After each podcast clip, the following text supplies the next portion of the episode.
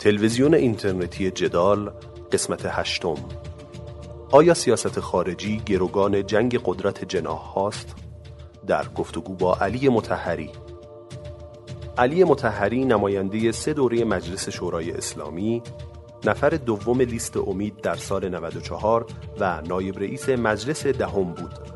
او که در سیاست خارجه و حقوق شهروندی مواضعی اصلاح طلبانه و در حوزه فرهنگی روی کردی سنتی و اصولگرا دارد طی سالیان گذشته انتقادهای سریحی به بسیاری از روندها و سیاستهای نظام داشته است. مهمان این هفته من علی متحری است او از چهرههای شناخته شده سیاسی ایران است تا جایی که تلویزیون بی بی سی یک برنامه کامل پرگار را به تحلیل مواضع او اختصاص می‌دهد. علی متحری نماینده مجالس هشتم، نهم و دهم است. او که فرزند آیت الله متحری یکی از بزرگترین و اصلی ترین ایدئولوگها و طراحان انقلاب اسلامی و جمهوری اسلامی است، خواستگاهی محافظه کار و اصولگرا در سیاست دارد تا جایی که در دهه هفتاد در روزنامه کیهان علیه اصلاح طلبان می نوشت. علی مطری همچنان در مسائل فرهنگی یک اصولگرایی تمام ایار و یک سنتگراست اما در سیاست خارجی این سالها هرچه بیشتر به اصلاح طلبان نزدیک شده. تا جایی که در انتخابات مجلس سال 94 به عنوان نفر دوم لیست امید اصلاح طلبان به مجلس راه یافت و نایب رئیس مجلس دهم شد. با علی متحری درباره انتخابات مجلس سابق انتخابات ریاست جمهوری پیش رو و تنش بین ایران و آمریکا و سیاست خارجی ایران حرف زدم. علی متحری معتقد است که تنش بین ایران و آمریکا که از زمان اشغال سفارت آغاز شده امری ذاتی و ضروری نیست و می توانستیم از آن اجتناب کنیم و معتقد است که این بیشتر محصول دعوا و تنش جناهای داخلی بر سر قدرت است. تنش میان ایران و آمریکا تنش چهل ساله آیا بخشی از جبر تاریخی و تقدیر تاریخی ایرانیان برای رسیدن به استقلال بوده یا نه؟ محصول دعوای داخلی جناهای جمهوری اسلامی بر سر قدرت.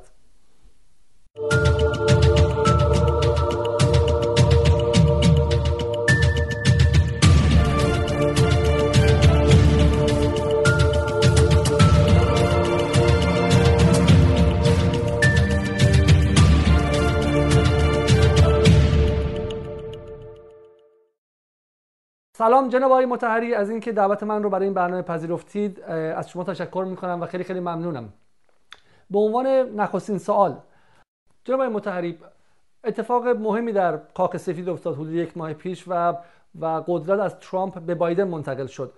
تحلیل شما از انتخاب بایدن چیه؟ آیا به نظر شما حضور بایدن می‌تونه بخشی از تنش بین ایران و آمریکا که سال گذشته با آستانه جنگ هم رسید رو کاهش بده و آیا امکان بازگشت آمریکا به برجام هست؟ بله بسم الله الرحمن الرحیم. ارز کنم که اولا شکست آقای ترامپ به نظر من یه پیروزی برای ایران بود و من فکر می‌کنم که مقاومت سه ساله مردم ایران هم در این پیروزی نقش داشته.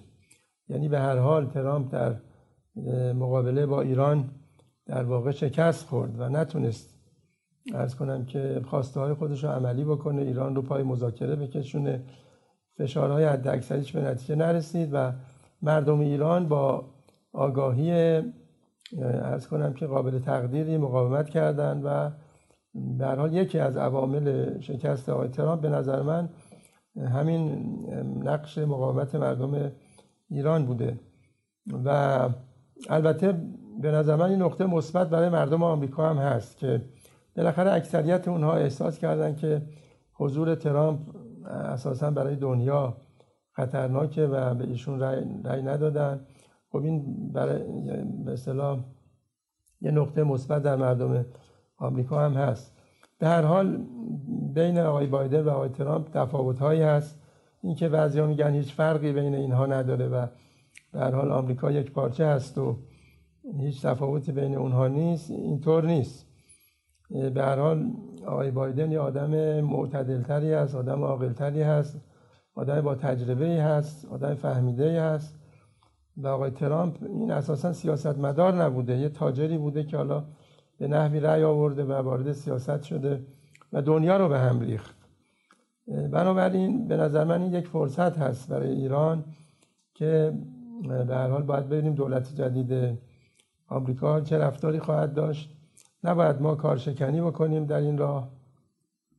و البته موضع ایران هم روشنه. ایران میگه که آمریکا به شرایط قبلی برگرده ما هم به شرایط قبلی برمیگردیم و فعلا نیازی به مذاکره نیست. یعنی مطلب روشنه. اونها از توافق خارج شدن باید برگردن.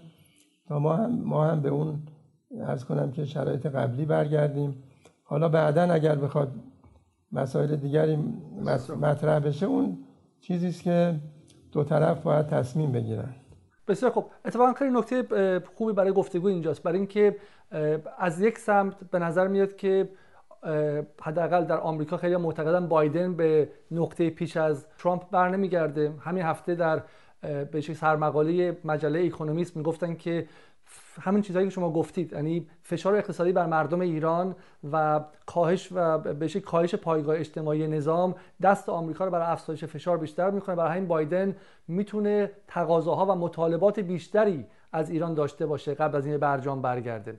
و این همون نگاهی که حالا بخشی از به شکلی حاکمیت در ایران داره کسانی که شما بهشون تند رو میگین. و اینا معتقدن که بین بایدن و ترامپ یه ارتباطی هست. یکیشون فشار رو بیشتر می‌کنه اون یکی میاد و از این فشارها برای چانه‌زنی استفاده می‌کنه. آیا فکر می‌کنین که بایدن همون نقطه قبل از خروج ترامپ از برجام برمیگرده یا اینکه نه می‌خواد زیاده خواهی کنه و ما به قول شما کارشکنی نباید جلوی این زیاده خواهی کنیم؟ بله احتمال داره که بخواد از این شرایطی که به وجود اومده استفاده بکنه و امتیازاتی از ایران بگیره. ولی قاعدتا که دولت ایران زیر بار این از کنم که زیاده خواهی نخواهد رفت. یعنی موضع ایران یه موضع ثابت هست که به هر حال ما باید به شرایط قبل از ترامپ برگردیم. آمریکا برگرده ما هم برمیگردیم. و دیگه معنی نداره که بگن که چون الان ایران تحت فشار هست و مشکلات اقتصادی داره بخوان از این از کنه فشارهایی که ترامپ به ایران وارد کرده به نفع خودشون استفاده بکنن. اونها هم چنین قصدی داشته باشن قطعا ایران قبول نخواهد کرد. یعنی اون وقت باز بالاخره به یک موانعی برخورد خواهیم کرد. بسیار خوب. خب از خب از یک سمت بالاخره ما اگر به پازل کل منطقه نگاه کنیم اینکه ایران و متحدان ایران در لبنان در عراق در یمن در چه وضعی هستند خود وضعیت اقتصادی ایران چقدر تاباوری خواهد داشت برای ادامه تحریم و غیره. ولی یک المان دیگه هم هستش که در تحلیل بسیاری از جمله دوستان اصلاح طلب و همینطور هم تحلیل شما میاد و اینکه شما معتقدید کارشکنی های داخلی هم موثره. از جمله شما معتقدید که کارشکنی تندروها یکی از دلایل پا نگرفتن برجام و فروپاشی برجام بوده. آیا همچنان برای این اعتقاد هستید؟ بله من معتقدم که این توافق برجام یه فرصت خیلی خوبی بود برای ایران که از کنم که به یک دوره جدیدی وارد بشه و توسعه و پیشرفت ایران آغاز بشه. متاسفانه به دلیل جنگ قدرتی که در داخل ایران بود و هنوزم هست و تعبیر باید بگیم بیدیانتی و بیتقوایی که در بین بعضی سیاسیون ما هست. خب برای اینکه این این توفیق به نام مثلا یک یک گروهی ثبت نشود و ارز کنم که در واقع به نفع گروه رقیب اونها تمام نشود ادهی بالاخره کارشکنی کردن. یعنی همون اوائل. خب شما یادتونه وقتی برجام امضا شد سیل گروه های اقتصادی اروپایی و غیره اینها به سمت ایران سرازیر شدند و بالاخره بنا بود سرمایه گذاری های در ایران انجام بشه.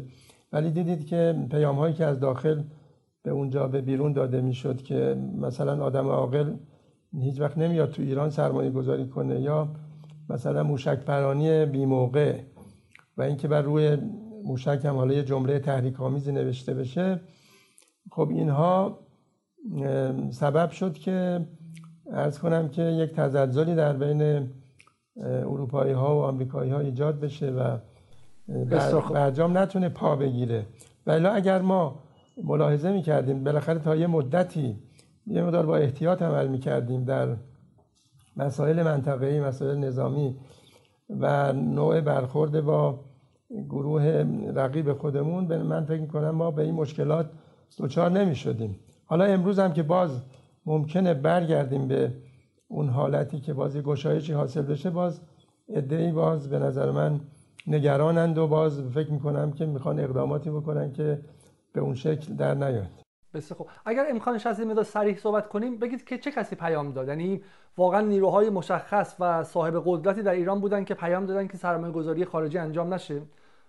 مثلا نیروهای خاصی بودن مثلا سپاه پاسداران بود یا یا شما در مورد موشک پرانی گفتید آیا واقعا موشک های سپاه بعد از برجام و شعار اسرائیل بعد محو شود دلیل فروپاشی برجام بود از نظر شما؟ نمیشه بگیم صرف این دلیل بوده ولی اینا بالاخره علامت هایی بود.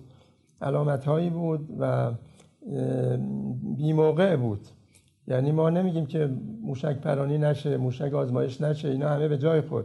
بالاخره ما ارز کنم که نیروی هواییمون به روز نیست. ما نیاز به موشک داریم ولی ما باید با تدبیر عمل بکنیم. اینکه دو چند روز بعد از امضای برجام این کارها انجام میشه اینا همه معنی داره. جناب متحری مدافعان مدافعان اون کار میگن که اگر ما اون لحظه خاص که برجام تازه شروع شده بود مثل یک ماشینی که شما می‌خرید و بعد آب بندی کنید. اگر اون لحظه خاص ما موشک نزده بودیم و به 6 ماه بعد که اوباما رفته بود موشک پرانی رو واگذار می‌کردیم نفر بعدی میومد ما رو می‌برد به شورای امنیت و می‌تونه تحریما رو برگردونه. ولی درست همون موقعی که تازه برجام انجام شده و اوباما و کری هم می‌خواستن برجام پا بگیره بهترین زمان برای تست موشکی و برای تست و آب بندی کردن برجام بود اتفاقا. حرفشون اینه که ما به نفع برجام کار کردیم. اگه یک سال بعد بود این برجام به خطر مینداخت ولی اون لحظه بعد هم دیدیم که رفت شورای امنیت و شورای امنیت هم گفت این در تناقض با برجام نیست. حال تصور کنید که همون موشک پرانی در زمان ترامپ اگر بود باعث مکانیزم ماشه و برگشتن همه تحریم ها می‌شد. خب حالا اینکه اولا آمدن آقای ترامپ که قابل پیش بینی نبود. ثانیا معلوم نیست. ببینید همون منطقی که اون موقع بود زمان آقای ترامپ هم بود. که در واقع قطنامه 2231 ارز کنم که اونجا سراحت داره که بالاخره این برجام صنایع موشک ایران رو محدود نمی‌کنه و فقط یه قید داره که به اصطلاح موشک با قابل به اصطلاح کلاهک هسته نباشه ممنوعه و الا بقیه ممنوعیتی نداره. اون منطق بعد از اونم وجود داشت. یعنی زمان آقای ترامپ هم می‌رفت شورای امنیت من فکر نمی کنم نتیجه غیر از زمان آقای اوباما داشت. بنابراین ضرورتی نداشت به حال به نظر من.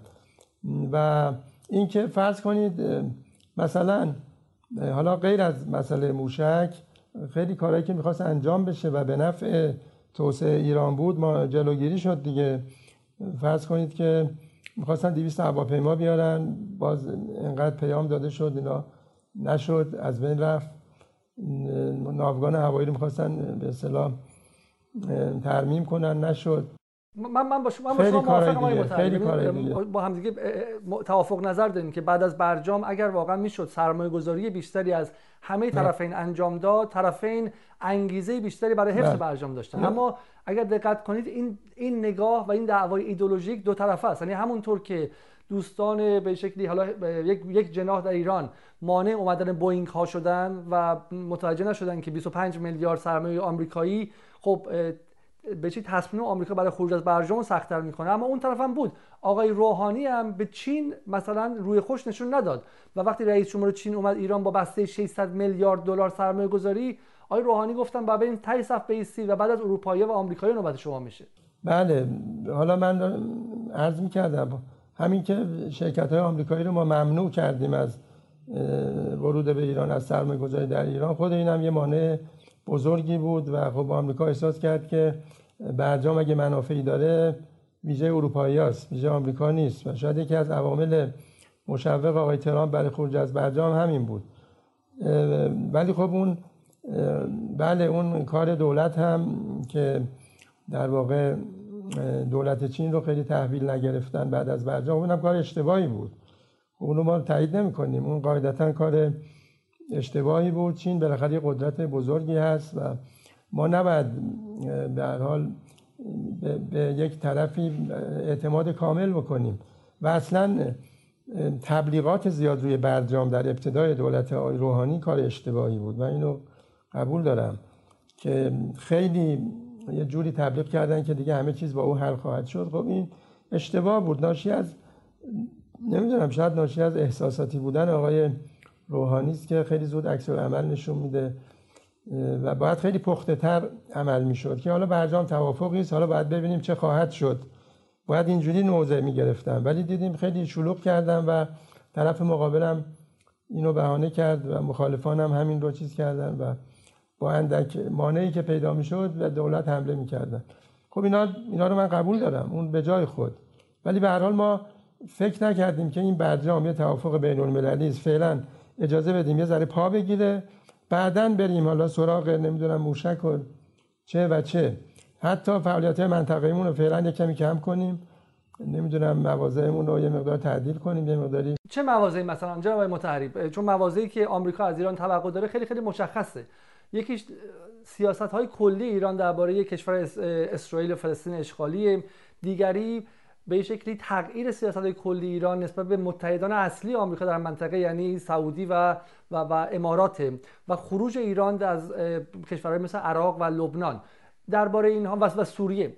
درباره اینها ایران چه کاری می‌تونست بکنه که نکرد؟ ببینید ما نمیگیم ایران سیاستش تغییر بده. اینا به جای خودش. اینها مسئله آزادی فلسطین که اصلا از های انقلاب ماست ما که نمی‌تونیم دست برداریم. ولی اینکه ما چه موقع و در کجا چه حرفی چگونه بزنیم اینا خیلی مهمه. یه جایی که به اصطلاح ضرورتی نداره ما بیایم اون اروپایی ها رو غربی ها رو تحریک بکنیم. مثل کاری که آقای احمدی نژاد کرد مسئله هولوکاست رو مطرح کرد و اسرائیل رو در یک حاله از مظلومیت قرار داد به ضرر ما شد. هر راستی رو نباید گفت. ما باید ببینیم کجا باید صحبت کجا درست صحبت کنیم. حتی در موضوع سوریه و عراق و یمن و اینها هیچ مانعی نداره که ما در یک فاصله ای یه مقداری از از کنم تلاشمون و فعالیتمون رو کمتر کنیم تا زمانی که مثلا برجام پا بگیره بعدا به کار اون ادامه بدیم. همونطور که در سوریه ما بالاخره مجبور شدیم از کنار مرز اسرائیل عقب نشینی کردیم. و به هر حال اینها به معنی دست برداشتن از اون سیاست کلی نیست. اون به جای خودشه. منتها به تناسب شرایط زمان ممکنه گاهی ما اقدامات رو تند و, تند و کند بکنیم. این اشکالی نداره. تلویزیون اینترنتی جدال. جناب آقای ایران یک حالا بخشی شما به ایدولوژی انقلاب اشاره کردیم و آرمان فلسطین ولی فراتر از آرمان فلسطین به نظر میاد که ایران اختزاعات منطقه‌ای داره که فقط به جمهوری اسلامی مربوط نیستش. حتی در دوره پهلوی بخشش انجام می‌شد در دوره صفوی انجام می‌شد. در مورد اسرائیل خیلی واضح قضیه اینه که تنها قدرت اتمی منطقه است و می‌تونه هر کشوری که خواست فردا وارد جنگ شه و قابل رقابت هم نیستش. و به نظر میاد که ایران تنها چاره‌ای که داره اینه که در مرزهای فلسطین در مرزهای فلسطین اشغالی حداقل قدرت مشترکی داشته باشه. یعنی داشتن موشک در مرز لبنان با فلسطین و در مرز سوریه با فلسطین اشغالی تنها راه ایران برای دفاع حداقلی از خودشه. و خواسته آمریکا اینه که این موشک‌ها برداشته شه ما در یک موقعیت تخم مرغ و مرغ هستیم. اگر ایران از اون مناطق عقب نشینی کنه اتفاقا دستش برای چانه زنی با آمریکا هم بسته میشه. برای همین نگاه خیلی اینه که آمریکا به ما میگه موشک ها رو برداریم. از این کشورها هم عقب نشینی کنیم. ولی اون وقت ما حتی دیگه چاره هیچ راهی برای چانه زنی و مذاکره با آمریکا هم نداریم. دست ما خالی تره آیا شما اینطور فکر نمی کنید بله درسته. من حرف شما رو قبول دارم. منم نگفتم که ما عقب نشینی بکنیم. من گفتم که حتی در مرز اسرائیل با فشار روسیه با فشار روسیه یه مقداری موازهمون رو تغییر دادیم آمدیم عقب. بنابراین ارز کنم که این به معنی اینکه ما اصلا سیاست مبارزه با اسرائیل رو از کنم رها کردیم نیست. اون به جای خود بله ما که از کنم که قبول داریم که به هر حال برای آزادی فلسطین باید اقداماتی انجام بشه. وجود حزب الله و اینها این شرایطی که امروز پیدا شده این یک نقطه قوت برای ایران هست. منتها من میگم اینها رو این ابزارها رو این بازوها رو باید در جای خودش ما استفاده بکنیم. حرف من این بود که در اون اوایل برجام باید طوری رفتار می‌کردیم که طرف مقابل تحریک نشه تا اینکه این برجام حرف شما, حرف شما کاملا متین حرف شما کاملا متین. در... در... بعدا کارامون رو انجام بدیم. حرف شما کاملا متینه. درباره اینکه ما بالاخره باید از ابزار نرم هم استفاده کنیم گفتن اینکه هولوکاست وجود نداشته هم اگرچه دل بخشی از مردم منطقه و به شکلی اعراب رو و مسلمانان رو شاد کرد اما در دراز مدت به نفع اسرائیل بود. اما بحث من اینه که در معادلات کلی شما به عنوان یک سیاستمدار خیلی خیلی بهتر می‌دونید که قدرت واقعی که تعیین کننده است. یعنی اگر ایران قدرت واقعی نظامی در منطقه داشت ترامپ هم از برجام بیرون نمیومد واقعا نوشتن چند موشک و حرف چند امام جمعه ای که تند حرف زدن دلیل خروج ترامپ از برجام یا دلیل ورود اوباما به برجام نبود. اونا به قدرت کلی ایران نگاه می‌کنن. اگر ایران قدرت اقتصادیش بالا باشه قدرت نظامیش بالا باشه و مشروعیت داخلیش هم بالا باشه با ده تا از این شعار تندتر هم اتفاقی نمیفته. همونطور که در اسرائیل می‌دونید که بسیاری از روزنامه هاشون هر روز تقاضای حمله اتمی به ایران می‌کنن و آمریکا و اروپا هم از کنارش خیلی راحت میگذرن چون قدرت واقعی اسرائیل رو می‌دونن چقدره. سوال این که در این ذهنیتی که در ایران جا افتاده آیا به نظرتون یه مقدار این شعارها رو زیادی ما جدی نمی‌گیریم؟ مثلا در دوره برجام می‌گفتن دلواپسان داخلی و نتانیاهو و بن سلمان و جمهوری خواهان نمی‌ذارن برجام شکل بگیره. در حالی که دلواپسان داخلی گروه خیلی کوچیک بودن.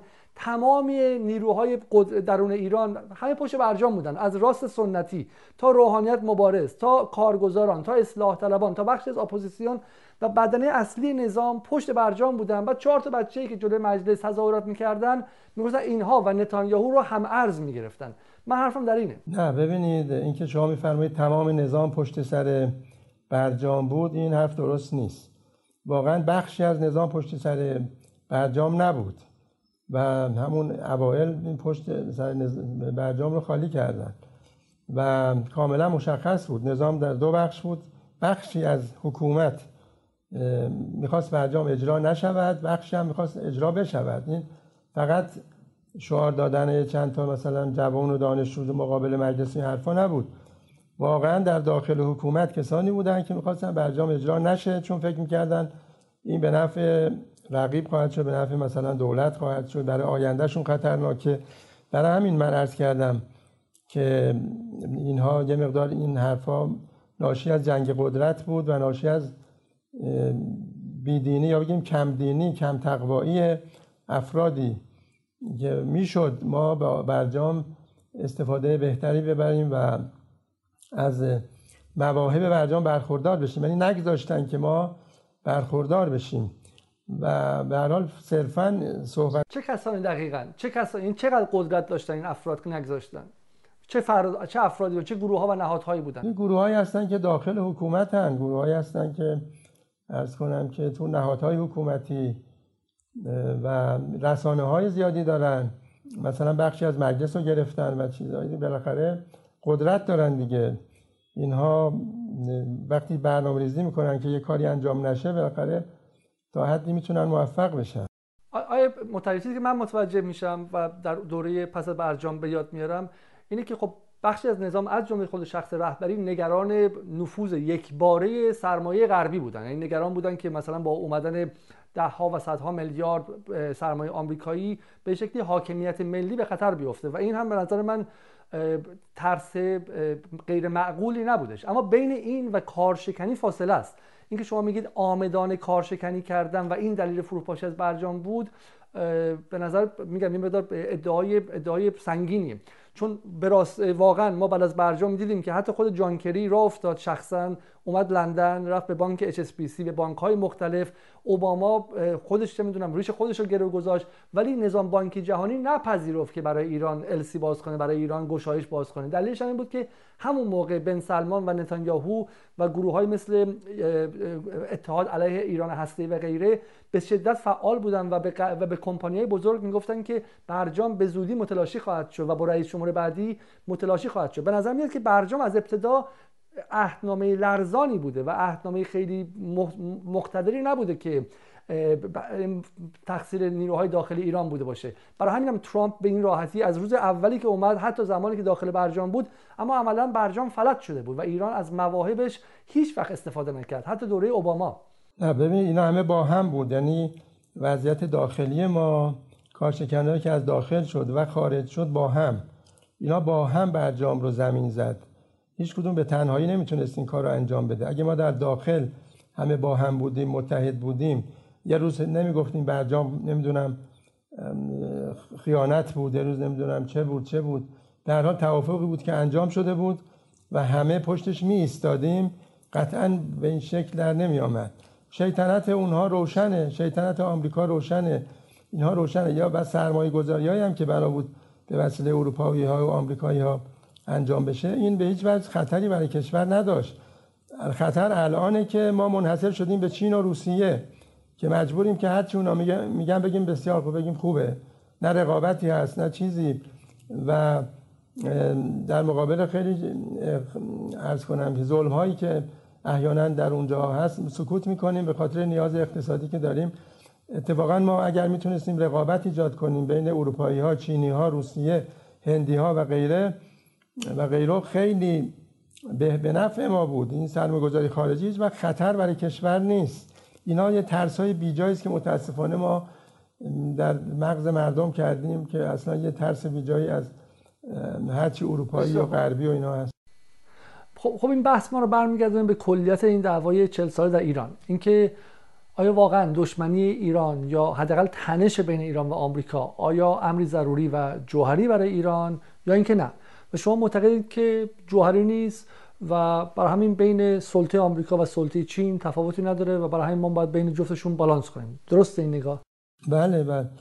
ببینید اصلا این قضیه مبارزه با آمریکا از اول انقلاب یه وسیله بوده. یه وسیله بوده ولی تبدیل به هدف شده. الان نابودی آمریکا تبدیل به هدف شده برای انقلاب. هدف اولیه انقلاب نابودی آمریکا و مبارزه با آمریکا نبوده. ما یک ارز کنم که اصولی داریم که اینا رو از اسلام گرفتیم. هدف این بوده که ما ایران رو تبدیل به یک نمونه و الگوی کشور اسلامی پیشرفته بکنیم که بقیه کشور اسلامی به دنبال ما حرکت بکنن. بعد یک اتحادی بین دنیای اسلام ایجاد بکنیم در واقع یه چیزی شبیه اتحاد جماهیر اسلامی درست کنیم.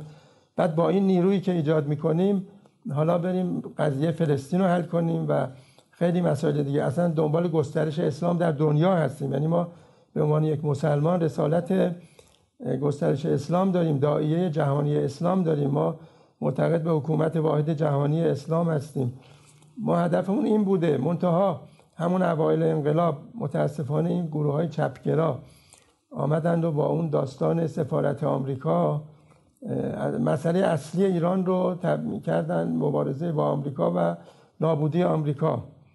و بعد چه خسارت های زیادی ما دیدیم. یه کار غیر ضروری اصلا ضرورتی برای ما نداشت و باعث شد که ایران منزوی بشه و یه چهره خیلی بدی از ایران در دنیا نشان داده بشه چیزی شبیه داعش در داعش امروز در اون روز از ایران نشان داده شد. به طوری که وقتی عراق حمله کرد و قسمت های از پنج استان ما رو تصرف کرد هیچ کشوری از ما حمایت نکرد.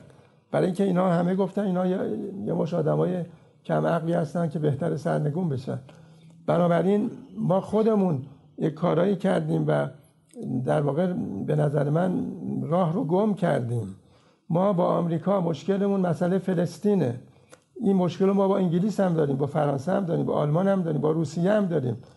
ولی اینکه اینکه رابطه با آمریکا شده یه تابو نمی‌دونم. و تابو که آیه مثلا تابو که نیستش که. شما خب برای عده تابو دیگه برای عده تابوه.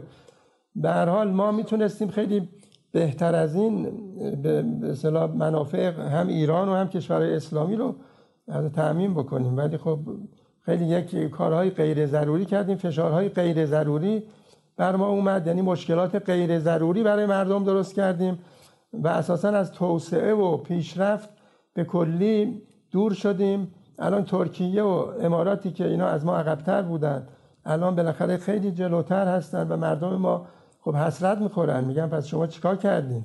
ما باید جواب مردم رو بدیم. بسیار خوب. جناب متحری چون مسائل خیلی زیادی مطرح شد من چند تاشو تک تک می‌پرسم. شما معتقدید که گرفتن این سفارت آمریکا ضروری نبود و حالا غیر از اینکه آیت الله خمینی گفتش که انقلاب دوم بود اما مدافعانش میگن اگر ما سفارت رو نمی‌گرفتیم آمریکا یک کودتای 28 مرداد دیگری به وجود می آورد باید به یاد بیاریم که در اون لحظه حافظه جمعی ایرانیان پر از ترس و عدم اعتماد به نفس بود چون ما قبلا هم در این کشور دولت ملی داشتیم دولت دکتر مصدق و آمریکا دوباره برگشته بود. همینطور که این روزا می‌بینید سفارت آمریکا در ونزوئلا داره چه بلایی سر مادورو و غیره میاره. بر همین خود گرفتن سفارت حالا نه تعداد 444 روز ولی خود گرفتن سفارت برای حفظ انقلاب به نظر ضروری بوده و شما این اعتقاد ندارید. مسئله دوم این که جهان اسلامی که شما گفتید و حالا واقعا نگاهی در 60 بود این بود که جهان اسلام را پشت صدام. یعنی قطر و کویت و بحرین و همه به دنبال حمایت از صدام رفتن. بخشی از اونم بود که وحشت داشتن انقلاب ایران و نگاه انقلابی مردم ایران به مردم کشورهاشون سرایت کنه. برای همین خارج از شعارهای تندی که ما دادیم جهان عرب با ما نبود. از منظر ژئوپلیتیک هم ما عرب نیستیم و ما سنی نیستیم. ما ایرانیان شیعی هستیم که در وسط کشورهای سنی و اغلب عربی قرار گرفتیم. برای همین از منظر ژئوپلیتیک این اتحاد عرب و به, رهبری صدام شکل می گرفت چه ما حرفای تند می‌زدیم و چه حرفای تند نمی‌زدیم. آیا درست نیست این حرف؟ نه ببینید اولا که شرایط ایران اول انقلاب با ونزوئلا امروز خیلی فرق می‌کنه. هیچ کشوری نمی‌تونست در ایران کودتا بکنه. اصلا چنین قدرتی نداشتن. یعنی انقلاب اینقدر قوی بود که اصلا قابل مقایسه با سال 32 و این حرفا نبود. و به علاوه حکومت آمریکا در اون دوره دست دموکرات ها بود دست آقای کارتر بود که کارتر خیلی اصلا این تندروی ها رو نداشت و اصلا به نظر من به هر حال نوعی برخورد کرد قبل از انقلاب که اون قضیه فضای باز سیاسی در رژیم شاه ایجاد شد و خود این باعث شد که انقلابیون یه فضایی پیدا کنن و نهضت اسلامی بهتر حرکت بکنه و عرض شود که در, در آستانه پیروزی انقلاب هم بالاخره به نظر من اینا جلوی یک کودتای ارتش رو که می‌تونست که کشتار وسیعی انجام بشه گرفتن. اگرچه بازم با کودتا نمی‌تونستن به خاطر منافع خودشون. حالا به این ترس داشتن که ایران بعد از انقلاب بله دست شوروی گرفته. نمی‌تونست کاری هم نمی‌تونستن با کودتا بکنن. ولی کشتار عظیمی می‌شد. اون تیمسار ربیعی قصد کودتا داشت می اومدن بمباران می‌کردن. رهبران انقلاب رو از بین میبردن برنامه هایی داشتن و بالاخره اینا مانع شدن. من می‌خوام بگم اینجور نیست که ما بگیم که آمریکا هم حتما می‌خواست اون موقع کودتا کنه. خب دلیل شما چیه؟ و اصلا قدرت چنین کاری رو نداشتن. دلیلش اینه که ایران مهمترین متحد آمریکا در مهمترین منطقه اون زمان جهان بود. هنوزم وسط جنگ سرد بودیم و مسلم از اینکه یکی از متحدانش از دست بره ضربه بزرگی برای آمریکا بود. و بعدش نمیاد که بعد انقلاب یک وضع ضد انقلابی به وجود بیاره انقلاب رو سرنگون کنه به کودتا و باز متحد خودشون رو برگردونن. متحدش از دست داده ولی متحدی بوده که الانم ضد شوروی بود ضد کمونیسم بود و اینا نگران شوروی بودن. و چون دیگه این نگرانیشون از بین رفت بود به خاطر همین بود که دیگه این اواخر راضی بودن. حالا دیگه به هر حال خیلی نگران جمهوری اسلامی هم نبودن. ولی عرض شود که حال اینا همه خیالاته. ببینید جاسوسی و اینا هم که همه سفارتخونه ها انجام میدن. مگه سفارت شوروی اون موقع جاسوسی نمی‌کرده؟ مگه انگلیس نمی‌کرد؟ مگه خود ما در کشورهای دیگه این کارا رو نمی‌کنیم؟ اصلا سفارتخونه بخشی از کارش همینه دیگه.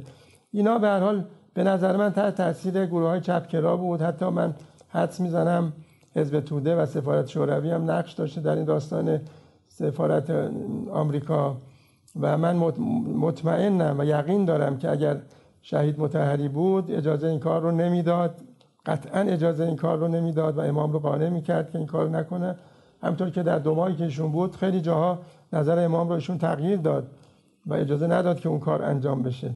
پس آی متحری به عنوان جمعبندی این قسمت شما معتقد نیستین که منافع کشوری به اسم ایران و منافع امپراتوری به اسم ایالات متحده آمریکا در منطقه به اسم غرب آسیا در تضاد با هم دیگه است؟ و معتقد نیستیم که ایران نیاز داشته که این مسیر سخت ولی غیر قابل اجتناب و ضروری از نظر تاریخی 40 ساله رو بره تا اینکه قدرت دفاعیش به جایی برسه که آمریکا خیال حذف ایران رو از سرش بیرون کنه. و به نظر میاد که فکر می‌کنید که از همون بعد از انقلاب آمریکا چشم طمع خاصی به ایران نداشته. آیا فهم من از تحلیل شما درسته؟ چرا خب اونا که از خدا می‌خوان که ایران بالاخره دستشون باشه مثل دوره شاه باشه. ولی می‌دونستن که نمیشه. یعنی انقلاب یه انقلاب قدرتمندی بود.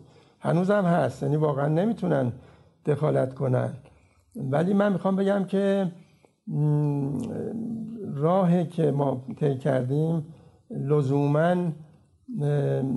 ارز کنم که نمی حتما با این نوع با این هدف نابودی آمریکا مثلا ما جلو بریم. ما می‌تونستیم روابطی داشته باشیم با آمریکا. ضمن اینکه مواضع خودمون هم حفظ کنیم. ما موضع از کنم آزادی فلسطین رو حفظ کنیم مواضعی که داریم راجع به کشورهای اسلامی راجع به توسعه انقلاب اینها رو داشته باشیم. و دشمنی های غیر ضروری کارهای غیر ضروری نکنیم. ولی اگر این راه رو ما پیش می آمدیم خیلی بهتر بود و همسایگانمون رو نترسونیم. الان ما کشورهای عربی رو خودمون ترسوندیم عربستان رو ترسوندیم امارات رو ترسوندیم. ولی ولی می‌بینید قطر قطری که عربیه و سنیه و نزدیک به سعودی هم هست همین الان از بن سلمان و ریاض خیلی بیشتر وحشت داره و همین وحشت از بن سلمان هلش داد به سمت ایران و الان تقریبا عملا متحد ایران شده. بله حالا اون به خاطر تحریم هایی بود که عربستان اینا کردن. ولی ما داریم اینا رو یکی یکی هل میدیم به سمت اسرائیل. ما به نظر من سیاست ما درباره کشورهای عربی به نظرم سیاست درستی نیست. ما می‌تونستیم با عربستان روابط خیلی بهتری داشته باشیم. به ضرر اسرائیل. اسرائیل الان از این وضعیت خوشنوده به هر حال من فکر می‌کنم ما یک تغییر اساسی در سیاست خارجیمون باید داشته باشیم. حتی اینکه شما میگین اسرائیل خوشنوده در مقایسه با 40 سال پیش اوضاع بدتری داره. 40 سال پیش اسرائیل مصر رو کاملا شکست داده بود سوریه رو به شدت عقب رونده بود بخش زیادی از لبنان رو در اشغال داشت در حالی که الان ایران در مرز فلسطین در مرز لبنان باش همسایه است در مرز سوریه باش همسایه است و در داخلش هم در غزه متحدان خیلی خیلی جدی داره و به نظر خیلی از تحلیلگران جهانی وضعیت ثبات اسرائیل نسبت به 40 سال پیش خیلی خیلی شکننده تر و متزلزل تره خب بله اون موقع ایران همکار اسرائیل بود. امروز هم ایران در مقابل اسرائیل و ما بعد از چهل سال خیلی به می‌تونستیم در یه موضع بسیار قوی تری از امروز باشیم.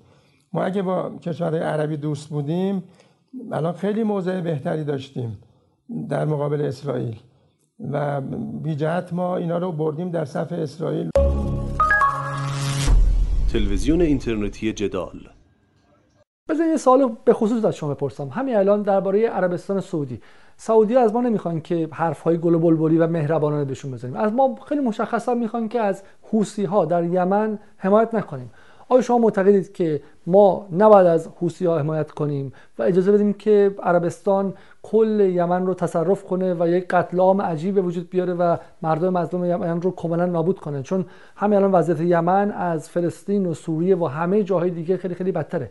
آیا شما مشخصا معتقدید که ما باید مقابل سعودی ها عقب بریم تا اینکه اونها یمن رو کلا تصرف کنن؟ ببینید حالا راجع به حوسی ها اگر ما از 7 سال پیش روابطمون با عربستان برقرار بود اصلا کار به اینجا کشیده نمی‌شد.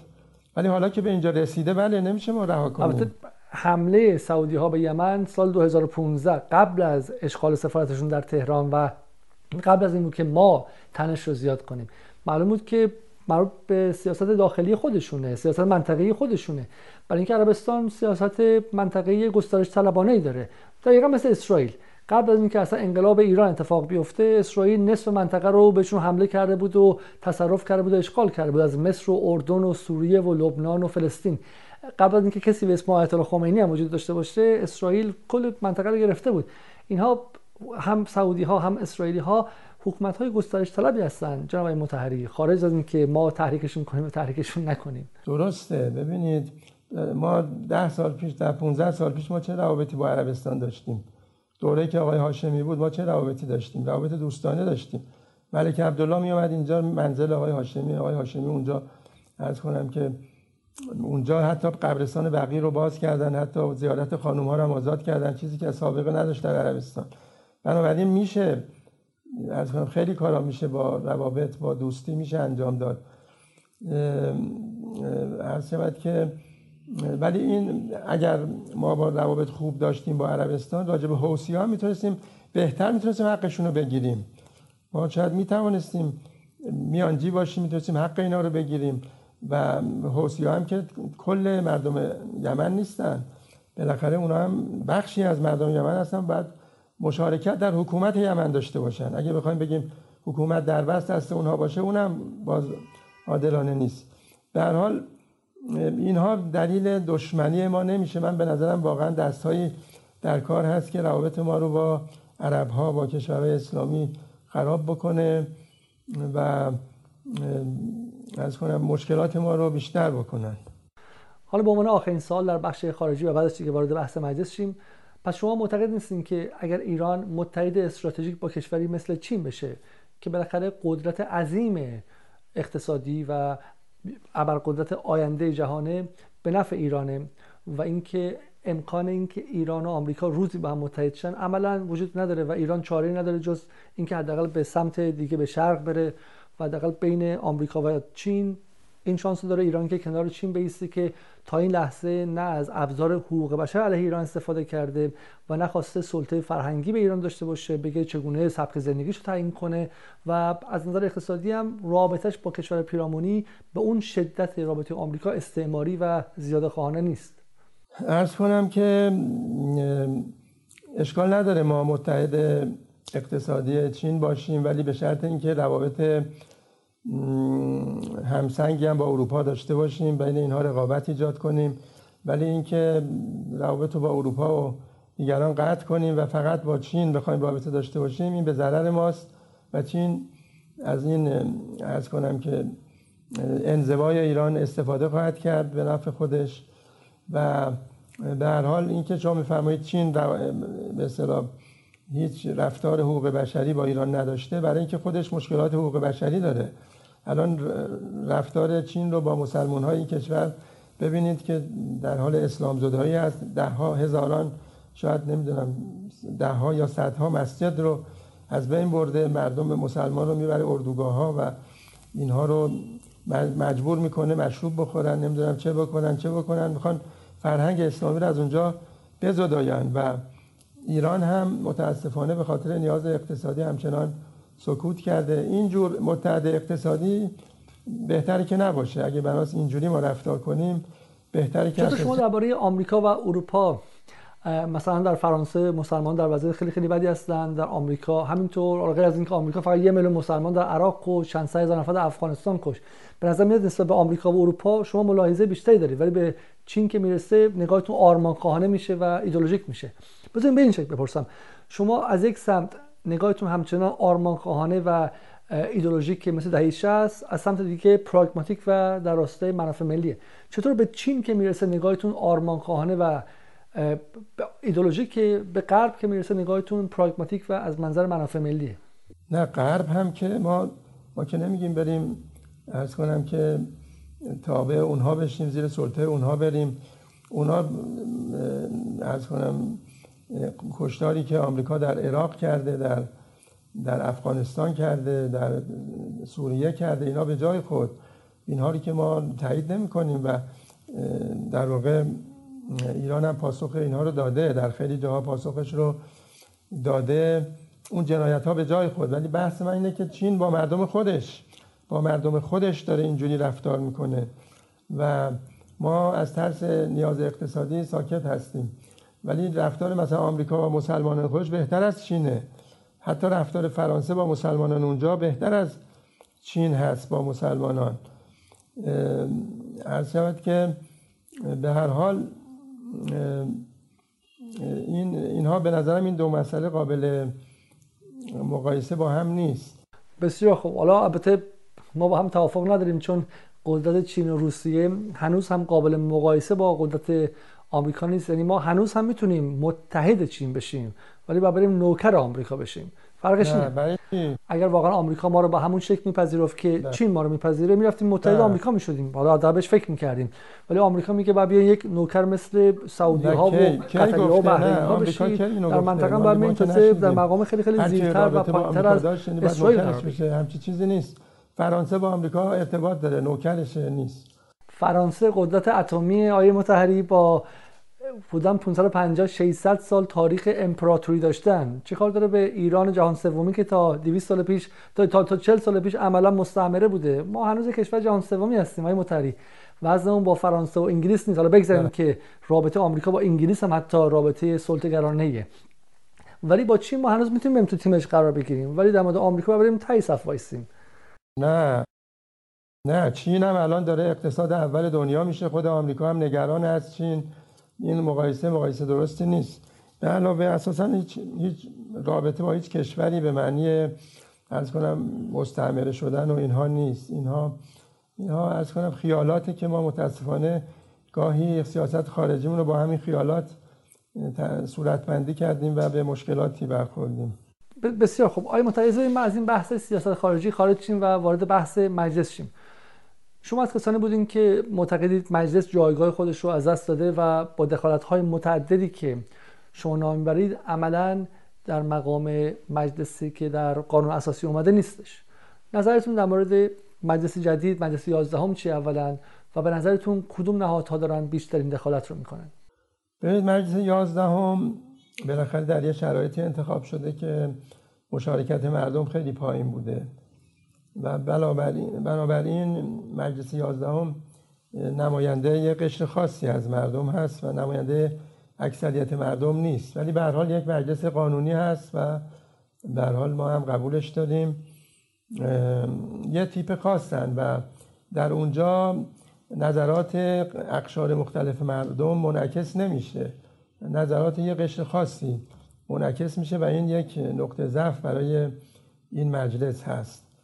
لذا می‌بینیم در این مجلس مثلا به حقوق ملت به مسئله حقوق شهروندی به فصل سوم قانون اساسی که درباره حقوق ملت هست اهمیت لازم داده نمیشه.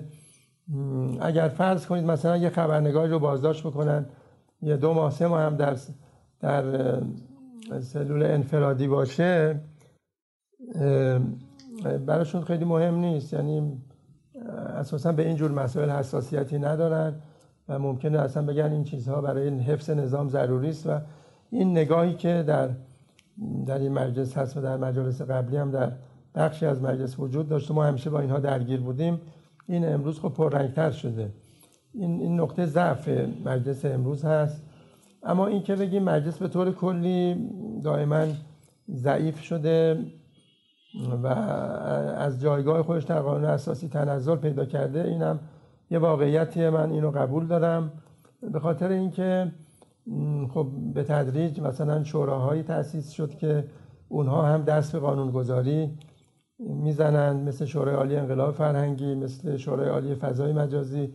اینا هم قانونگذاری می‌کنن در حالی که تنها نهاد قانونگذار در کشور به قانون اساسی مجلس هست. اینا صرفا می‌تونن سیاست گذاری بکنن. یا اینکه خب این دوتا این دوتا شورا اصلا در قانون اساسی هم نیست بعدا ما خودمون درست کردیم. یا مثلا شورای عالی امنیت ملی. خب این البته در قانون اساسی این شورا وجود داره ولی او هم گاهی مثلا در کاری که مربوط به مجلس هست وارد میشه و مجلس رو ملزم می‌کنه که باید طبق این مثلا طبق این مصوبه باید شما عمل کنید. اینا به نظرم همه چیزایی که محدود می‌کنه مجلس رو. یا اون چیزی که اخیرا درست شد به نام شورای عالی به شورای هماهنگی اقتصادی سران قوا این هم یه چیزی است که در واقع مجلس رو داره دور می‌زنه قانون گذاری می‌کنه و مثلا مجلس خبر نداره. مثل داستانی که در مورد بنزین پیش اومد که خب دیدیم شاهد بودیم که چه آثاری داشت. حالا به قول معروف میگن حرمت امامزاده رو متولی داره.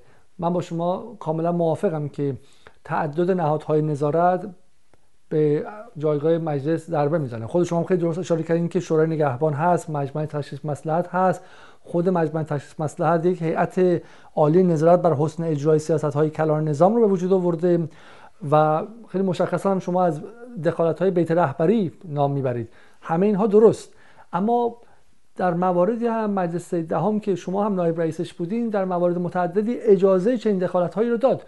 بالاخره تصویب 20 دقیقه برجام که مهمترین سند یک از مهمترین سندهای 200 سال گذشته ایرانه در از 20 دقیقه توسط مجلسی که شما نایب رئیسش بودین ممکن شد. آیا فکر نمی‌کنین که خود این تصویب 20 ای باعث تنزل جایگاه مجلس شد؟ نه خیر من به نظر من تصویب 20 دقیقه برجامی افتخاری است برای مجلس دهم. برای اینکه اولا برجام لازم نبود که بیاد به مجلس و سایر کشورهای طرف مقابل هم اساسا این رو اون توافق رو به پارلمان های خودشون نبردن. اون پنج به اضافه یکیش کدوم؟ این رو این از کنم که توافق رو آمریکا به کنگره بردش. نمی‌دونم برد اون که حالا تصویب که نشد اساسا من نمی‌دونم بردن یا نبردن یادم نیست. به کنگره رفتش و نماینده های آمریکایی در موردش نظر دادن و نتونستن نقضش کنن. برای همین اوباما می‌تونه هر سه ماه اوباما می‌تونه هر سه ماه یه بار دوباره این رو امضا کنه. به ضرورتی برای تصویب مجالس نبوده. یک توافق بین دولت ها بوده یک توافق اقدام بین دولت ها بوده. ضرورتی برای اینکه بیاد به مجلس نبوده. حالا ما محکم کاری کردیم اینو آوردیم مجلس. مجلس هم در اینجا در این جور توافق های بین المللی صرفا باید ارز کنم که آری یا نه بگه. نمی‌تونه وارد متن بشه. چون این متن نیست که در اون توافق قطعی شده. اگه یه کلمه هم ما بخوایم تغییر بدیم باید دوباره اونا بشینن دور هم و بحث بکنن. لذا از این جور قراردادها در مجلس زیاد می آمده و مجلس فقط می‌گفته آری یا نه. و اصلا وارد وارد محتوا نمی شده این هم همینطور بود. من خاطرم از خود شما قبلا جز منتقدین تصویر 20 دقیقه مرجان بودیم و, و جایی فرموده بودیم که تصویر 20 دقیقه مرجان دور زدن قوه مقننه و مجلس بود.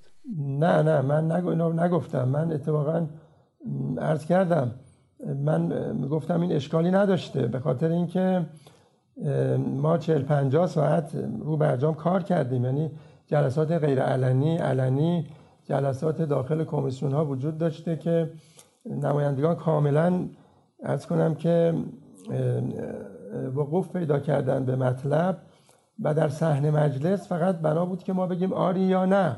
ولی خیلی رفراندوم ها هم که مثلا همین رفراندوم برگزیت تو کشوری که من تو زندگی می‌کنم یک آریا نبود ولی یک سال در بحث شد و بعدم الان چهار سالی که زندگی ما رو مختل کرده. خیلی از آریانه ها سالها طول می‌کشه های متحری و بالاخره بله. مجلس هم مهمترین فکر جامعه ایرانیه و بفرمایید. بالاخره عرض کردم واقعا چهار پنج ماه روش بحث شد. 50 60 ساعت مجلس جلسه گذاشت. نظرات گفته شد. نماینده ها حرف زدن. از وزارت خارجه از شورای عالی امنیت ملی از جاهای از سازمان انرژی اتمی از همه جا اومدن حرفاشون رو زدن. نماینده ها رسیدن به یه نقطه ای در مجموع رأی مثبت دادن. این دیگه قابل بسیار خوبه چیزی که در صد جامعه گفته میشه اینه که این تصویر 20 ای منوط به جلسه شب قبلی بوده که آقای شمخانی، آقای علی لاریجانی و آقای حجازی از بیت رهبری با هم نشسته بودن و تصمیم گرفته بودن که این اتفاق بیفته و این رو به مجلس دیکته کرده بودن.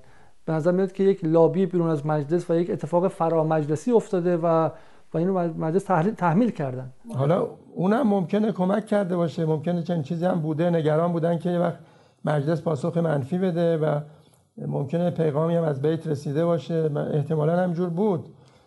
و اون منافاتی با کار یعنی به اصطلاح این ملازم با غلط بودن کار مجلس نیست. مجلس کارش درست بوده. حالا ممکنه از بیرون هم توصیه شده بوده. و آقای لاریجانی هم قبل از جلسه علنی ممکنه گفته باشه. من اینطور شاید تو ذهن منم هست که یه چیزی بود. بنابراین هیچ اشکال اینا با هم قابل جمعه. جناب آقای ولی و در نگاه شما به نظر میاد که تضاد بین نهادهای انتخابی و نهادهای انتصابی عملا کشور رو دچار بحران کرده. آیا گمان می‌کنید که این امری موقت به خاطر شرایط نیمه جنگی کشور یا اینکه نه واقعا مسیر کشور داره از به شکلی مردم سالاری دورتر میشه هر روز.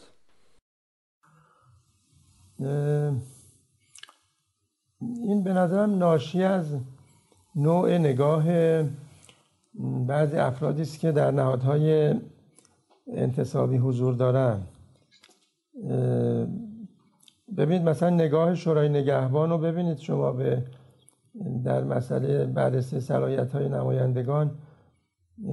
خب ببینید اینا میگن که مثلا یه نماینده اگر یه حرفی برخلاف نظر رسمی نظام زده این حق ورود به مجلس نداره. خب این حرف غلطیه. این نباید اینجور باشه. مجلس نماینده مردمه. باید از کنم که نظرات مخالفان نظام هم در مجلس گفته بشه. هیچ اشکالی نداره. خود مقام رهبریشون گفته که ممکنه کسی نظری مخالف نظر من داشته باشه این باید آزاد باشه حرفشو بزنه.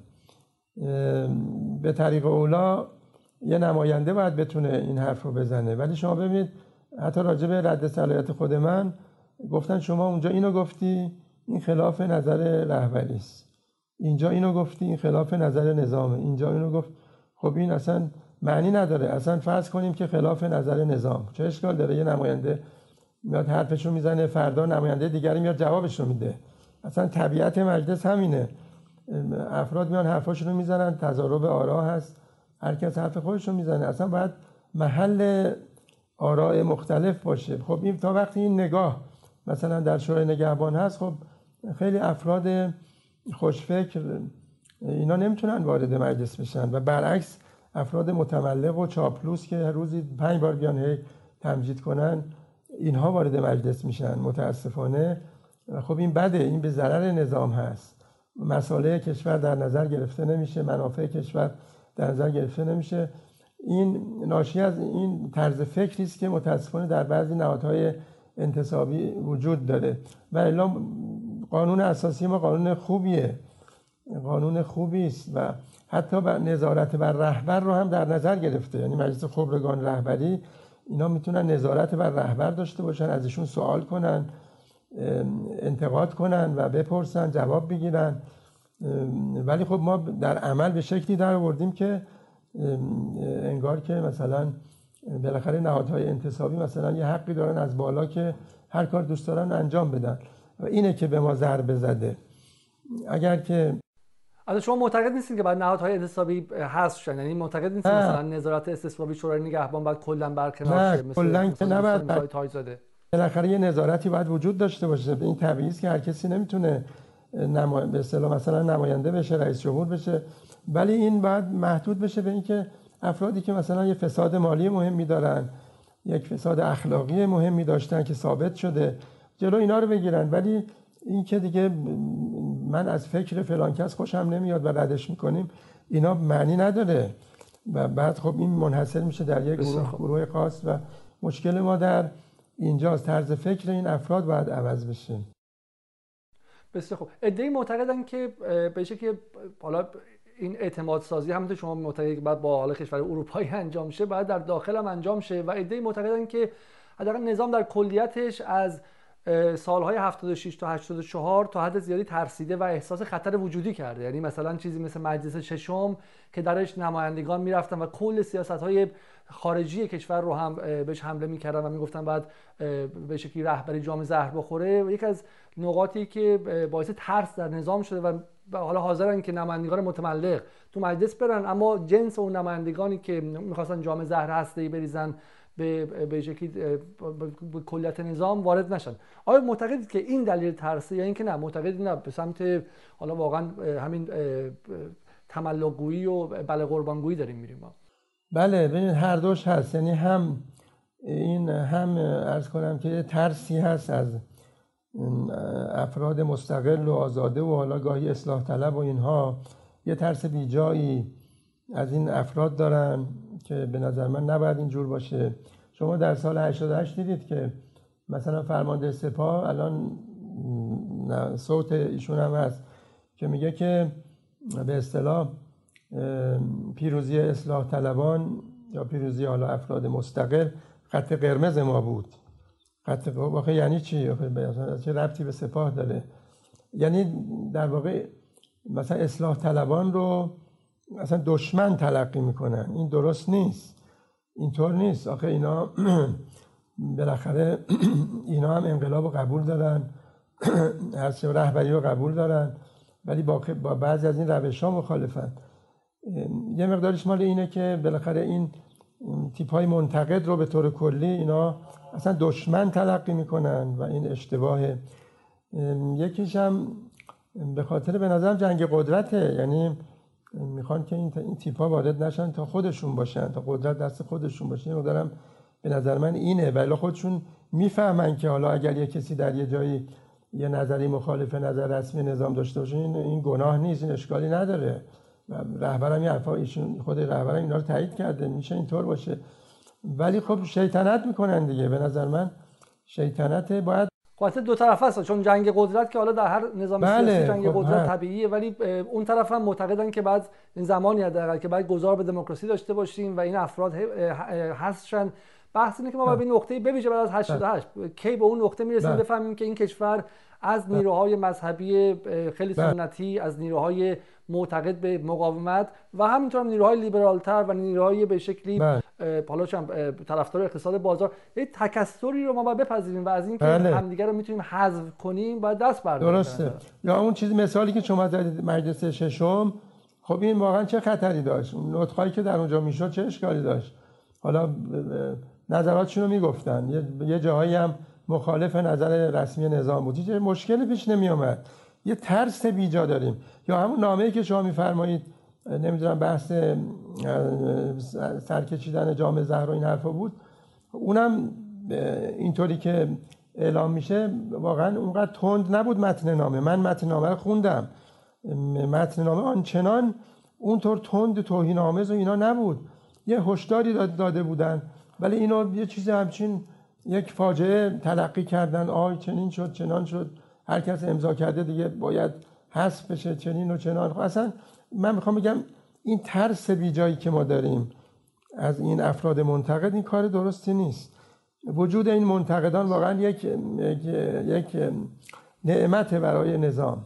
ببینید خود مثلا همین خانم سلحشوری آمد یه نطقی در مجلس کرد و از مادران کشته شدگان حوادث آبان پارسال از کنم که دلداری به اصطلاح است- استم- استمالت و دلجویی کرد. همین به خاطر همین ایشون رو بردن دادگاه. خب ببینید خب این یعنی چی مثلا؟ من می‌خوام بگم نگاه نگاه غلطیه و ترس بیجا. من همین رو می‌خوام بگم. خب این که اصلا به نفع نظام بود. این که چه اشکالی داره؟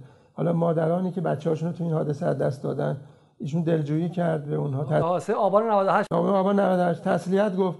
به خاطر همین ایشون رو به اصطلاح دادگاه ایشون خواست. خب ببین اینا من این- من این رفت این نگاه ها رو من غلط می‌دونم.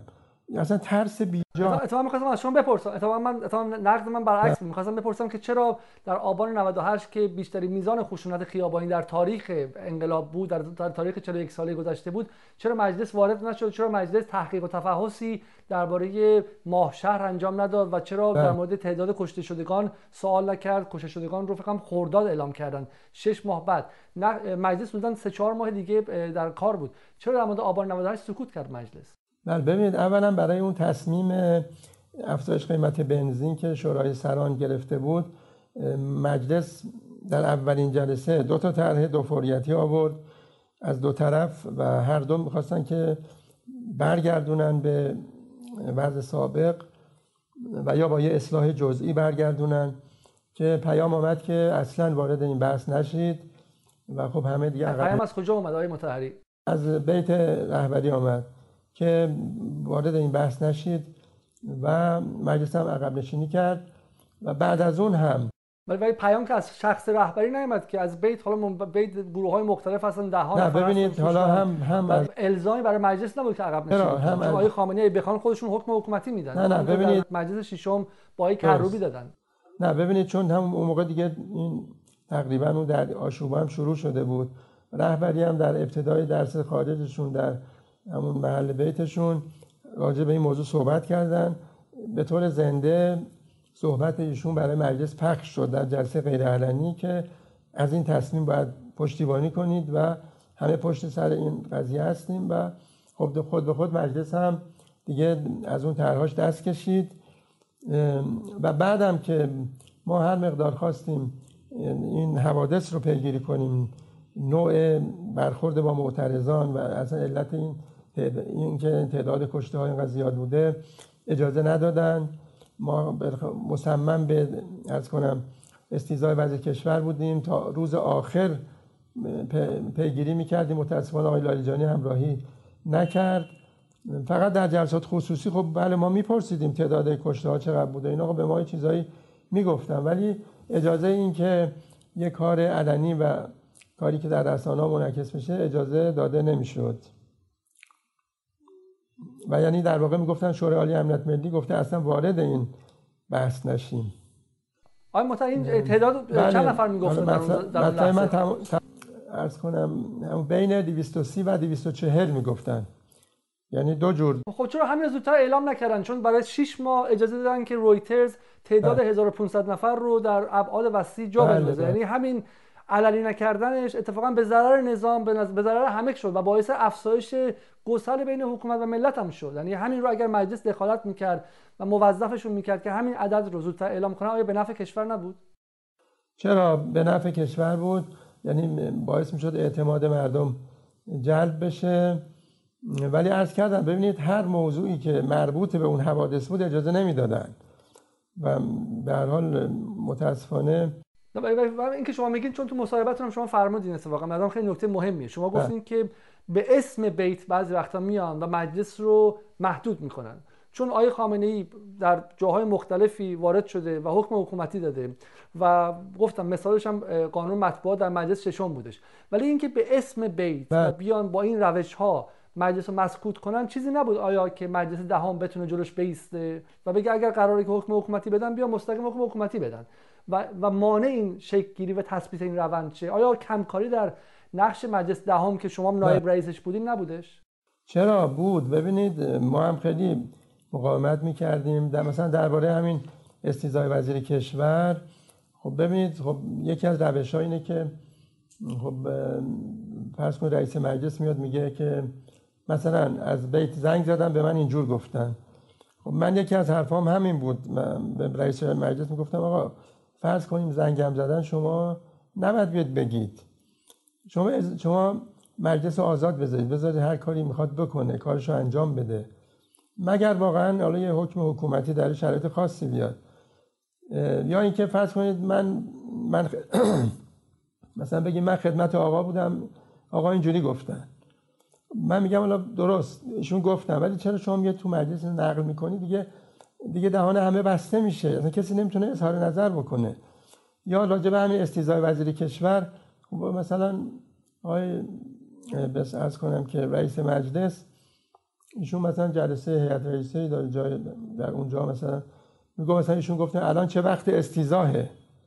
خب من همونجا گفتم که آقای الهی شما اجازه بدید شما ارز کنم که وقت بگیرید بنده برم با ایشون صحبت کنم. من توضیح بدیم راجع به این موضوع که این به نفع کشوره. با رهبری. بله بله توضیح بدیم. ما این از کنم که بریم صحبت بکنیم. و اصلا چرا این این نقل قولا به نظر اصلا درست نیست که شما دست و بال مجلس رو میبندید. متاسفانه ما با این مشکلات مواجه بودیم دیگه. خب این هست. من این روش ها رو قبول ندارم. من میگم مجلس کار خودش رو بکنه کار غلط هم داره بذار انجام بشه بعد رهبری جلوشو بگیره. عیبی نداره. این بهتره تا اینکه از قبل هی بگن این کارو بکن این کارو نکن. این کار این این خوب نیست. این کار درستی نیست.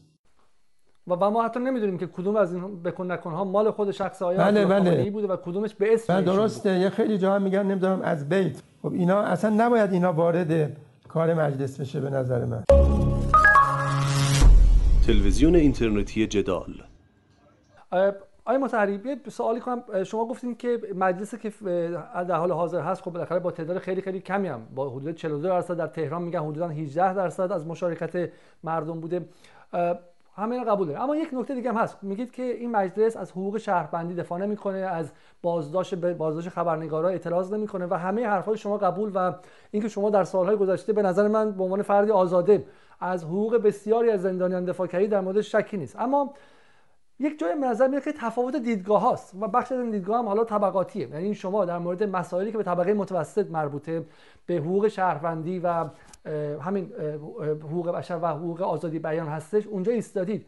اما در خیلی مسائل دیگه ای که این مجلس با همه ضعف و با اینکه مشارکتش پایین بوده داره حرف می‌زنه. شما در اون دوازده سال و حداقل مجلس قبلی که نایب رئیسش بودین سکوت کردین. بویژه درباره فسادها درباره خصوصی سازی و درباره بیعدالتی و تبعیض. حداقل این مجلس داره میره هفت تپه. حتی اگه برای شعاف و برای نمایش هم باشه داره میره با هفت تپه با کارگرانی که چهار ماه پنج ماه حقوق نگرفتن حرف می‌زنه. در حالی که مجلس قبلی درباره چه می‌دونم افرادی مثل پرونده خصوصی سازی امثال پوری حسینی ها رئیس خصوصی سازی آقای اسد بیگی صاحب هفت تپه برادر آقای جهانگیری برادر آقای حسین فریدون و در مورد این حرفها کار چندانی نکرد. یعنی به نظر میاد که اون مجلس هم که دستش بازتر بود مشارکت عمومی بیشتر هم داشت در مورد مسائلی که متعلق به بخش محرومتر جامعه بود سکوت کرد. هم اون هم بحث جد بسیار جدی خصوصی سازی. یعنی در این دوازده سال گذشته که شما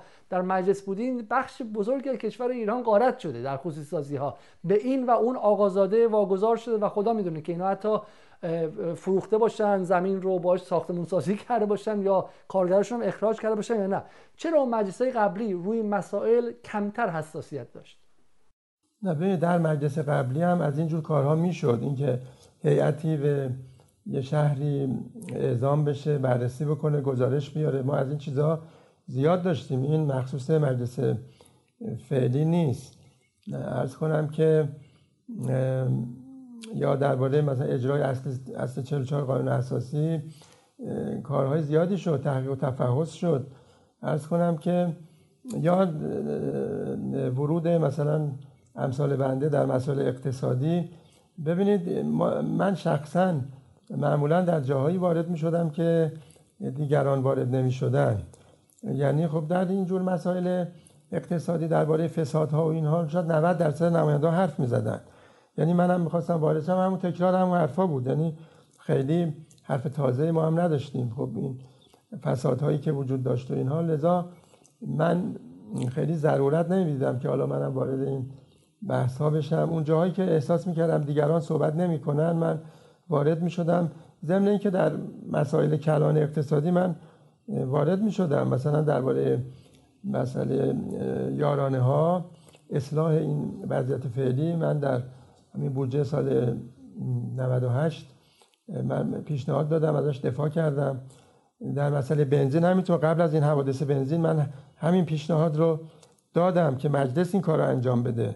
که گفتم تا تا نرس کنم که که یعنی بنزین گرون نشه یعنی بله نه, نه بله. بنزین گرون نشه یا بشه؟ نه, نه بشه ولی به شکل منطقی. ببینید این چون این موضوع از یکی دو سال قبل مطرح بود دیگه چون بحث قاچاق بنزین بود بحث اینکه در آینده نزدیک ما محتاج به واردات بنزین خواهیم شد و با توجه به تحریم ها به مشکلات خواهیم خورد. باید دولت یا مجلس یک کاری انجام. دولت متاسفانه همش ملاحظات انتخابات و مجلس هم متاسفانه همینطور ملاحظه انتخابات آینده رو داشت. پس پس نگاه شما با دولت یکی بود یعنی شما معتقد به افزایش قیمت بودید همه بودیم. مجلس هم بود اونا هم بودن ولی ما گفتیم به شکل منطقی مثلا پیشنهاد من این بود که تا 80 لیتر بنزین همون هزار تومن باقی بمونه از اون به بعد بشه سه تومن. ولی خب رأی نیورد در مجلس. به هر حال نگاه یه سیاسی بود و خب بعد نه دولت انجام داد نه مجلس انجام داد.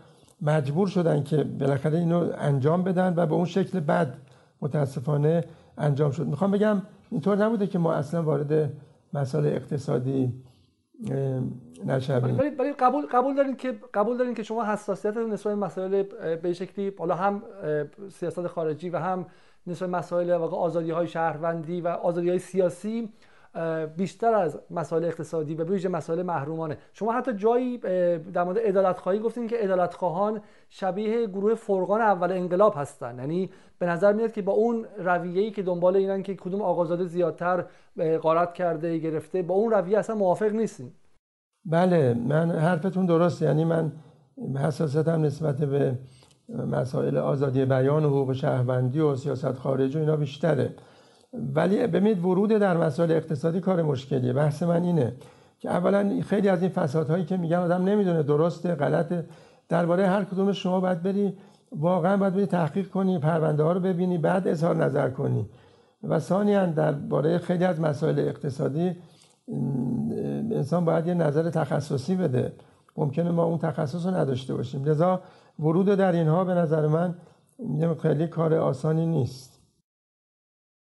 به ولی شما یک نکته رو گفتین که گفتین که پدر شما قبل از انقلاب ماشین بنز گران قیمتی داشت و از شما خواست که اون رو دورتر از دانشگاه پارک نکنه. برای اینکه نشان دادن ثروت در اسلام اشکالی نداره و این حرفا حرفای مارکسیستا و باقی مونده حرف کمونیستا و چپا ایناست. درسته؟ نه حالا من که به این شکل نگفتم. اولا ماشین ایشون گران قیمت نبود. ما یه بنز مدل پایین بود ولی خب بنز بود به هر حال. بنز مدل 68 بود در حالی که اون موقع ما سال چی بودیم؟ سال 79 بودیم مثلا. بنز قدیمی بود و منتها اون فضا یه جوری بود که به دانشجو میلادی البته میشه سال 50 میلادی بله میلادی رز می‌کنم. فضا در دانشگاه به شکلی بود که حتی مثلا همین ماشین رو هم مثلا می‌گفتن نباید کسی داشته باشه. ما می‌رفتیم دانشگاه صنعتی شریف. اونجا ایشون سخنرانی داشت. سه چهار ماه قبل از پیروزی انقلاب بود. اتفاقا آقای حداد عادل و آقای لاریجانی هم تو ماشین بودن. اینا هم خب مال دانشگاه صنعتی بودن. اونجا به اصطلاح آقای لاریجانی که دانشجو بود آقای حداد هم اونجا یه گروهی داشت که تدریس علوم اسلامی اینا داشت. عرض کنم که نزدیک دانشگاه که شدی من خودم من راننده بودم. اینا گفتن که یادم نیست کدومشون. گفتن آقا خوبه همینجا نریم داخل دانشگاه. برای که این دانشجو حساس ایشون گفت نه برید تو درست تا دم در آمفیتئاتر و اصلا این حرفا معنی نداره. یعنی چه؟ من من احتیاج دارم و لزوم نداره من چرا بعد چرا ما باید به اصطلاح تظاهر بکنیم از این حرفا. یه همچین فکر خب اون موقع افکار کمونیستی متاسفانه بین بچه مسلمان هم رواج پیدا کرده بود. این به این شکل بود اون قضیه. سوالی که مطرح میشه این که پدر پدر بزرگوار شما اون ماشین رو با ثروت خودش به عنوان فردی که نه فقط بخشی از نظام سیاسی نبود بلکه غضب شده توسط نظام سیاسی بود به دست آورد. سوال اینه که امروز به شکلی در همه جای دنیای متمدن نه فقط در کشورهای چپ و راست در انگلستان که دیگه مهد سرمایه داریه بین قدرت سیاسی و قدرت اقتصادی تفکیک قائل میشن. چون معتقدن کسی که قدرت سیاسی داره اگه تو business هم باشه تو تجارت هم باشه قوانین رو به نفع خودش عوض می‌کنه. ها تو ایران قدرت فقهی و اسلامی هم بهش اضافه شده. اصلا نگاه آیت الله خمینی این بود که فقها سیاست انجام بدن چون این از مال دنیا بدورن. باورش نمی‌شد که امام جمعه فلانجا بشه سلطان شکر امام جمعه فلانجا بشه بزرگترین وارد کننده لاستیک و غیره و غیره. بحث اینه که بعد از انقلاب امروز کسانی که در سیاست بودن و از رانت سیاسی برخوردارن آیا نباید اولا شفافیت اقتصادی در موردشون باشه؟ و دوما که باید ببینیم که از کجا آوردند. یعنی این بحث درباره همه نیست اما کسانی که پدرشون وزیر بوده پدر بزرگ داییشون سفیر بوده اونی که رئیس مجلس بوده و غیره ما در مورد اینها اطلاعات داشته باشیم. مانعی میشه که از رانت سیاسی ادهی برای ثروت اندوزی استفاده کنن. آیا این حرف حرف معقولی نیست؟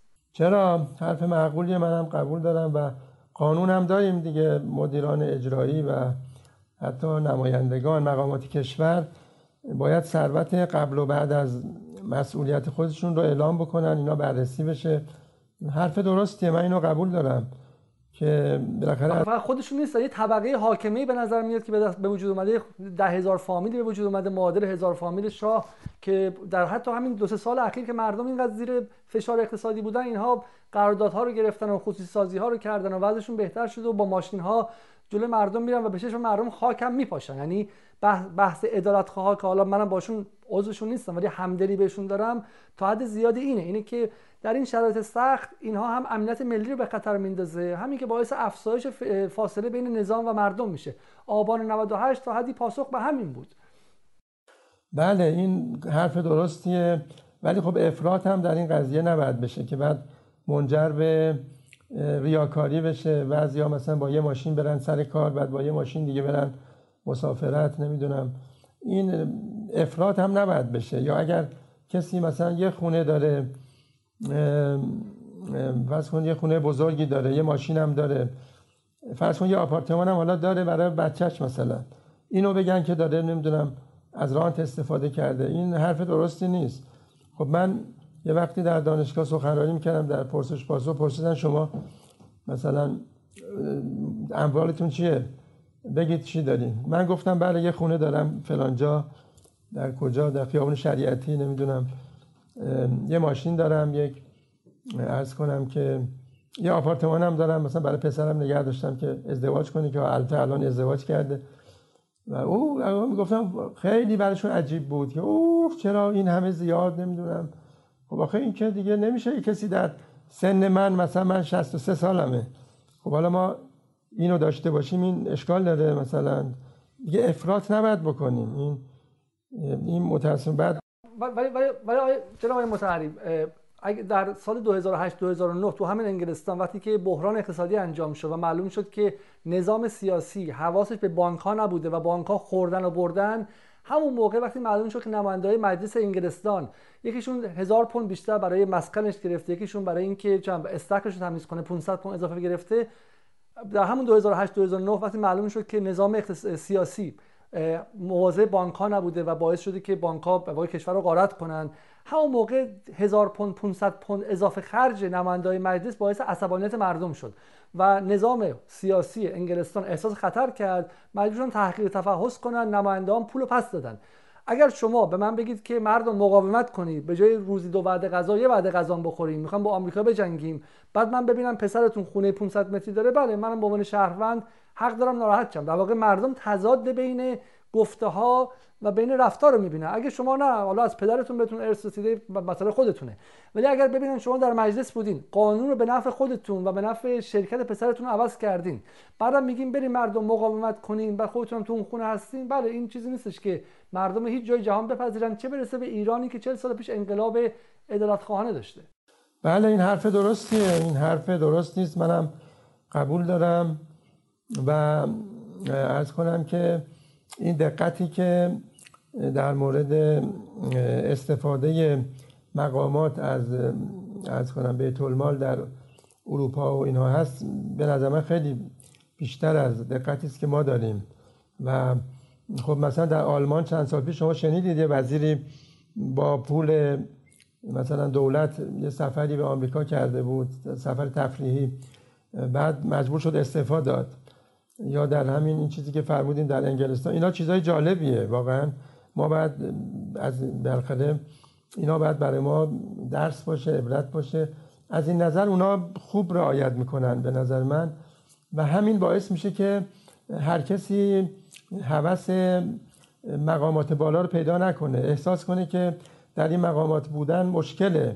دیگه نمی‌تونه خیلی راحت باشه نمی‌تونه خیلی افکن روشون میاد. بله مقامات بالا بله. نور افکن میاد متقاضی هم کم میشه و این خیلی خوبه به نظر من. هم کافیه آخرین سال. شما گفتید که اگر ریاست جمهوری با بقیه نهادها یک دست بشه شاید به نفع کشور باشه. با عنوان یک سال یعنی به نظر شما ریاست جمهوری کسی مثل قالیباف یا رئیسی از ریاست جمهوری کسی مثل علی لاریجانی یا جواد ظریف یا جهانگیری بهتره این باعث یک دست شدن و حل مسائل کشور میشه یا اینکه نه؟ اتفاقا یک دست شدن باعث میشه که همین صداهای اعتراضی هم که هست به فساد و اینها شنیده نشه و کشور در یه وضعیت مستبدانه به سمت فساد بیشتر بره.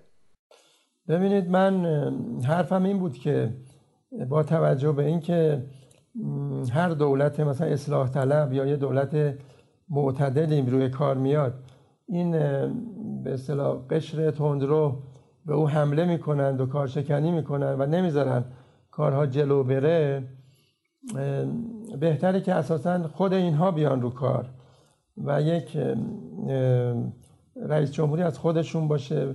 وقتی که اداره کشور به عهده اینها شد و اینکه بالاخره باید معیشت مردم رو اداره بکنن و تامین بکنن خود به خود اینا میرن مشکلات رو حل می‌کنن. FATF هم حل می‌کنن. برجام هم حل می‌کنن احتمالا رابطه با آمریکا هم حل می‌کنن. اینا فقط می‌خوان که این رقیبشون پیروز نباشه. ولی وقتی که خودشون سر کار باشن همه همین خواسته ها رو انجام خواهند داد. بحث من این بود. چون یعنی ممکنه واقعا مسلحت کشور اقتضا کنه که ما بدیم دست خودشون خودشون این کار رو انجام بدن. که ولی خب اون وضعیت ممکنه آسیب هم داشته باشه. یعنی ممکنه یه فضای اختناقی در کشور به وجود بیاد و حقوق شهروندی اینا درست اجرا نشه. بالاخره این جور آسیب ها هم ممکنه داشته باشه. لذا ما بالاخره ما برای آینده حالا با توجه به اینکه تحولی هم در برجام ممکنه اتفاق بیفته به نظرم ارز کنم بخت افراد معتدل هم الان قابل توجه هست پس شما بین اینکه یک فرد معتدل مثل بالا علی لاریجانی جواد ظریف بیاد یا یک فرد حتی سپاهی بیاد مستقیما هنوز تصمیم نگرفتیم و نمی‌دونیم که یک دست شدن یا چرا؟ دو دست شدن چرا؟ ببینید نه الان با توجه به اینکه در آمریکا تحولی رخ داده و احتمال بازگشت اینها به برجام هست یه آدم معتدل اگر رئیس جمهور بشه بهتره ولی اگر آقای ترامپ باقی بود بهتر بود که یه نفر از همون طرف اصولگراهای تندرو می آمد که کار دست خودشون باشه. جناب آقای مطهری از اینکه وقتتون رو خیلی خیلی سخاوتمندانه در اختیار من دادید و یک نکته من باید بگم. من در این یک سالی که سعی کردم این گفتگو رو انجام بدم سراغ خیلی از افرادی که پست و مقامی هم نداشتن و فقط یک استاد دانشگاه بودن رو رفتن و بسیاریشون از اینکه جلوی یک صندلی چالشی بنشینن حذر داشتن. و شما از اینکه اینقدر سخاوتمندانه قبول کردین بیاین و من هم سوالام بپرسم. از شما خیلی خیلی ممنونم. امیدوارم قدمی باشه به سمت باز شدن فضای رسانه‌ای کشور و اینکه ترس ما از گفتگو از چالش و از نقد شدن بریزه. بله درست حرف بسیار درستی فرمودید. بنده هم از شما تشکر می‌کنم که این امکان رو این موقعیت رو